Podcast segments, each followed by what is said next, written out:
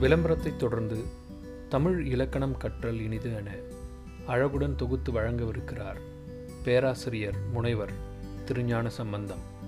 தொடர்ந்து கேளுங்கள் தமிழொலியை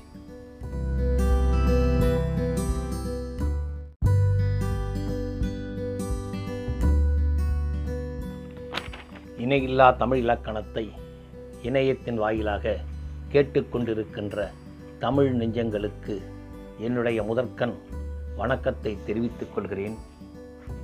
கல் தோன்றி மண் தோன்றா காலத்தே வாளொடு முன் தோன்றி மூத்த குடி தமிழ்க்குடியாகும் இத்தகு சிறப்பு பொருந்திய குடியினரால் பேசப்பட்டு வருவது தமிழ்மொழி தொன்று நிகழ்ந்தது அனைத்து உணர்ந்திடு சூழ்கலை வாணர்களும் இவள் என்று பிறந்தவள் என்றுணராத இயல்பினில் உடையவளாய்.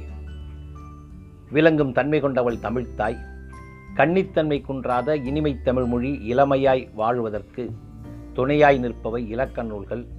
இலக்கண நூல்கள் தமிழ்மொழிக்கு தனிச்சிறப்பை தருபவை.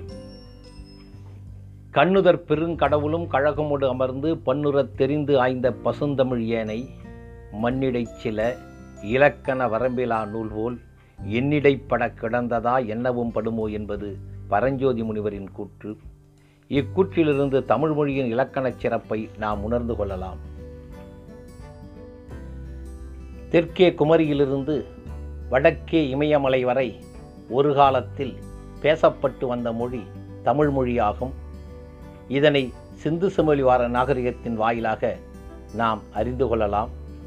அத்தகுது சிறப்பு பொருந்திய இன்றைக்கு கூறப்படுகின்ற வடிவமைக்கப்பட்டுள்ள இந்திய பெருநாட்டின் ஒப்பற்ற மொழியாக விளங்கியது தமிழ்மொழி அந்த தமிழ்மொழியினுடைய வரலாறு இன்னதென ஆராய்ந்து கூறப்பட முடியாத நிலையை உடையதாக காணப்படுகிறது. சிலர் ஆறாயிரம் ஆண்டுகள் எட்டாயிரம் ஆண்டுகள் என்று கூறுகின்றனர். ஆனால் ஐம்பதாயிரம் ஆண்டுகளுக்கு முற்பட்டது என்று ஆணித்தரமாக அடித்து பேசுபவர்களும் உண்டு. நீண்ட நெடுங்காலமாக பேசப்பட்டு வந்த தமிழ் மொழியினையும் அதனுடைய இயல்புகளையும் அதிலிருந்து தோன்றிய இலக்கியங்களையும் உலக வழக்குகளையும் அடிப்படையாக வைத்து தமிழில் இலக்கண நூல்கள் தோற்றம் பெற்றன. தமிழ் இலக்கண நூல்களை அகத்தியத்திலிருந்து கூறுவது புராண மரபாகும். தொல்காப்பியத்திலிருந்து கூறுவது வரலாற்று மரபாகும். அகத்தியம் என்கின்ற நூல் ஐந்து இலக்கணம் பேசுவதாக கூறப்படுகிறது.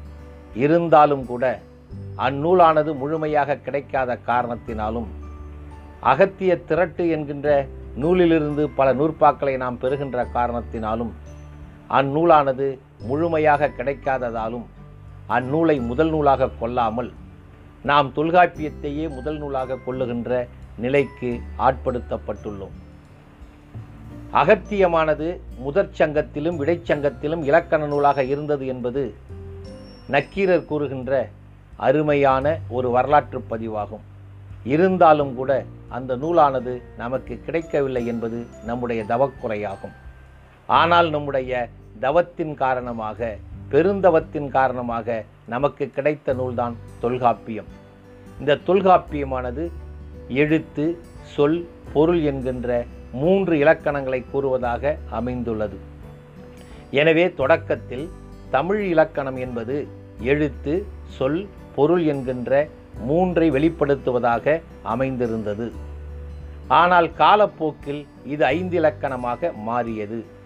தொல்காப்பியம் என்கின்ற பெருநூலில் ஆயிரத்தி அறுநூத்தி பத்து நூற்பாக்கள் உள்ளன. அவற்றுள் இருநூற்று நாற்பத்தி ஒரு நூற்பாக்கள் செய்யுளை பற்றிய அதாவது செய்யுள் உறுப்புகள் மற்றும் பாடுபொருள்களை பற்றிய பெரிய ஒரு இயலானது அமைந்துள்ளது. அதற்கு பெயர் செய்யுளியல்.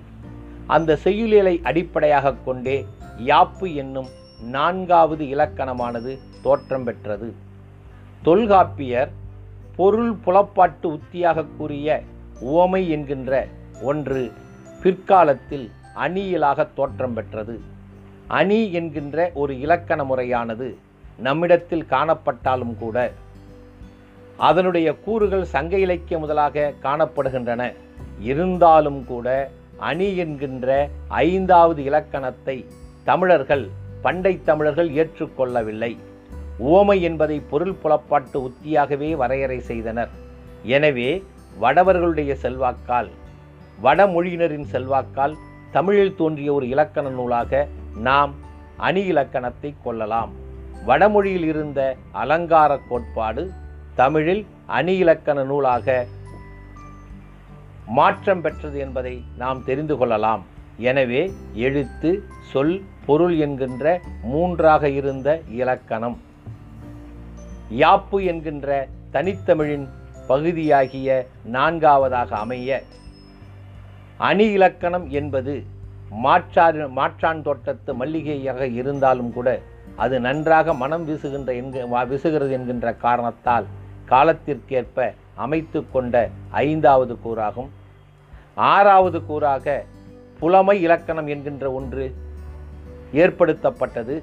அந்த இலக்கணமானது மிக சிறப்பானது. இருந்தாலும் கூட அது போற்றப்படாத காரணத்தால் இலக்கணத்தை முன்னோர் ஐந்தாகவே வரையறை செய்தனர். இன்றும் கூட ஐந்து இலக்கணமே பெருமையாக பேசப்படுகிறது. எனவே தமிழுடைய இலக்கணம் எழுத்து சொல் பொருள் யாப்பு அணி என்கின்ற ஐந்தாகும் என்பதை நன்றாக நாம் நினைவில் கொண்டால் எளிமையாக இலக்கணத்தின் போக்குகளை நாம் அறிந்து கொள்ளலாம்.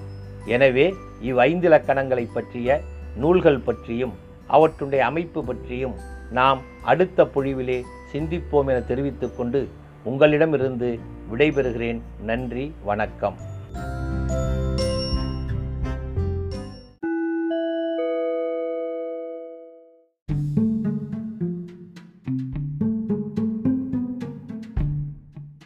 தமிழ் மற்றும் அதன் வாழ்வியல் அறிவியல் உணவு மருந்து இசை இலக்கணம் அறம் அறிவு என நெடுந்துயர்ந்த பண்பாட்டினை உங்களிடம் ஒளி அலையாய் அலை ஒளியாய் ஒழிக்கும் இந்த தமிழ் ஒளியை கேட்டும் விரும்பியும் பகிர்ந்தும் இணைந்தும் மகிழுங்கள். தமிழொலி தமிழர் அனைவருக்குமானது.